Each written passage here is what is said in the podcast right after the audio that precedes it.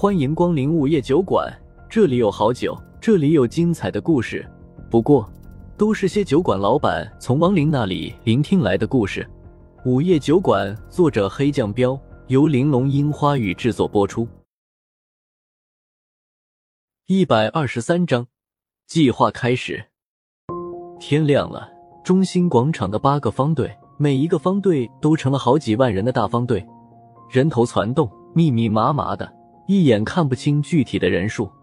五十九万八千六百三十一人，这是风正苏仔细数了几遍后得出的最终数字。比预料中多了不少。原本进城总共也就七十多万人，刨去灾变之前清理了一批该死的人，在刚刚的大灾变中被恶灵人和鼠妖祸害的人数应该只有几万人。要知道那种情况如同末日降临，只死了几万人，简直是不可想象的。一是因为风正苏他们几个人的救援及时，二是因为没有出现黄级以上的恶灵人和鼠妖。不然的话，很有可能只有几万人的幸存者。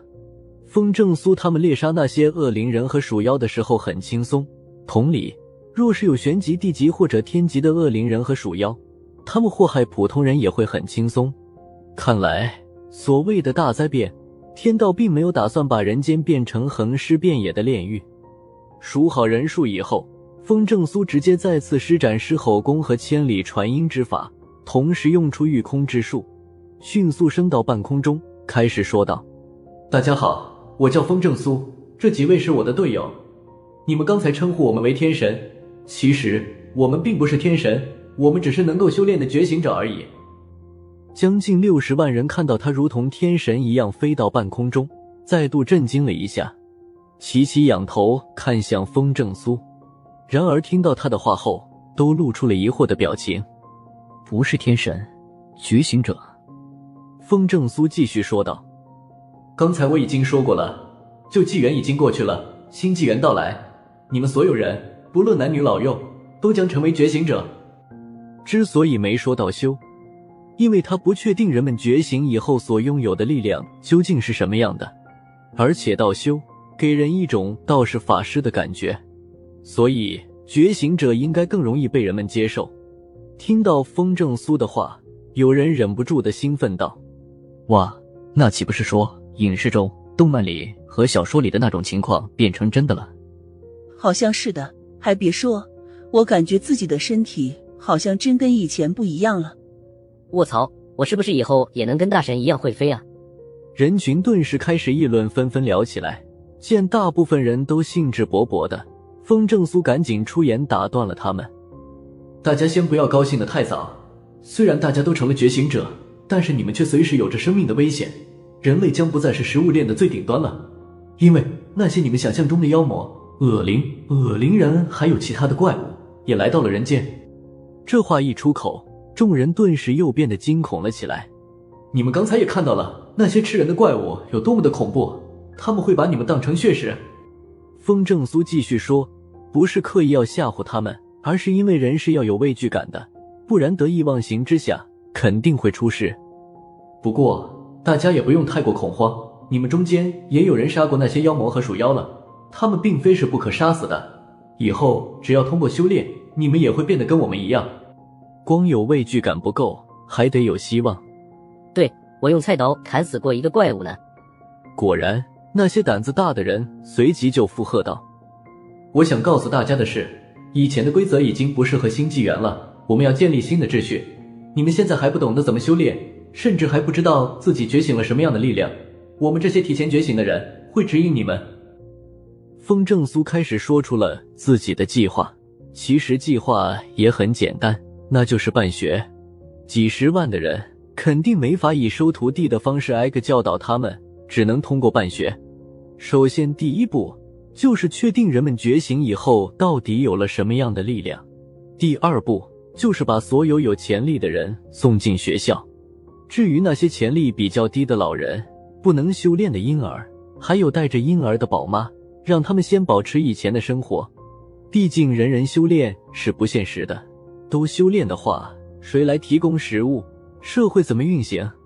所以，只有让那些有潜力的修炼者先行修炼，建立保护圈，保护那些暂时不能修炼和潜力低的人，才是最好的办法。听到风正苏详细说出接下来的话后，人群中那些抱着婴儿的宝妈宝爸们都松了一口气。老人方队里，老人们冲着那些青少年方队的人喊道：“年轻人，你们就放心的去修炼吧，我们这些老骨头种菜种粮食，给你们提供后勤。”嗯，我们也可以背着孩子做事。宝妈宝爸的方队也跟着说道。青少年的两个大方队嗷嗷的喊道：“我们一定好好修炼，保卫进城。”时间紧急，现在大家先搞清楚自己觉醒的力量是什么吧，然后再根据不同的意愿统一做出安排。风正苏不确定哪些有组织的妖魔和恶灵人什么时候会作祟，当下就吩咐道。说完，他就跟白三娘他们交代了一下：想要搞清楚觉醒的力量，得让所有人修炼一种基础的入道功法。即便那些老人和不方便修炼的人，也得让他们变得跟以前不一样。就算他们潜力不高，起码也要跟以前不同才行。况且，并不是所有的年轻人都有修炼天赋的，说不定青少年的潜力有限，老人也会有天才。毕竟每个人的情况不同。想了想，风正苏决定把道修中的入门功法教给所有人。先教他们练气入体的基础功法吧。不论觉醒什么力量，身体是永远是第一位的。普通人通过锻炼都可以增强体质，但是普通人的锻炼都是通过单纯的力量牵引锻炼肌肉。然而道修则是除了力量牵引，还能通过吸收大自然中的灵气淬炼身体。灵气淬炼身体远远要比单纯的力量牵引效率大得多。先练体。才能练气。等到身体被灵气淬炼十次以后，身体就会发生质变。质变以后的身体就能容纳灵气。身体能储存的灵气越多，人能发出的力量就越大。等达到能够让灵气外放的时候，就成为一个真正的道修了。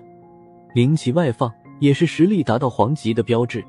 这是以前成为道修的三个阶段，只是不知道现在还跟以前一样不一样。说做就做，趁着进城的人都在这里，风正苏当下就开始教所有人练气入体的基础功法。大家先跟我一起做，盘腿坐下，吸运丹田，舌底上颚，双手合拢，缓缓往上举起双手，伸手成掌，一左一右先后拍打一下自己的百会穴。风正苏一边做示范，一边讲着：“这就是练气入体的方法。”重复。动作很简单，却能让自然中的灵气缓缓通过百会穴进入身体，慢慢的淬炼身体。重复十次以后，风正苏停下动作，问道：“大家都出汗了吗？”“出汗了。”几十万人同时答道。风正苏扫视了一圈，发现所有人都是满头大汗的样子，跟以前的汗不一样了，对吧？你们现在的汗都是黏黏的，对不对？嗯，很黏，太难受了。众人又回道：“风正苏顿时大喜，果然所有人都可以修炼了。汗黏，这是炼气入体成功的标志。”风正苏连忙又说道：“现在汗水是黑色的，请站起来。”不少青少年都站了起来，老人方队中倒是站起来的不多，那些抱孩子的宝妈宝爸倒是不少，不过总共加起来。只有总数人口的百分之一。黑色的汗水意味着身体的杂质排出。第一次炼气入体就有这种情况的，只有天才能做到。大变以前，这种人极为稀少，有些道门的小门派，全派都没有这种天才。然而现在，一下子竟然冒出了将近六千人。风正苏心中大喜，六千个天才。用不了多久，实力就能达到黄级，这个人数比预料中多了将近十倍啊！随即，他就指了指白三娘和莫小小、李水儿他们三人道：“出黑汗的人留下，其他所有人跟随他们三个走，他们会好好的安置你们，告诉你们接下来该做什么。大家不用担心食物和物资，我们已经提前准备好了，千万不要乱，敢犯乱者杀无赦。真正的计划可以开始了。”又到了酒馆打烊时间，下期的故事更精彩，欢迎再次光临本酒馆听故事。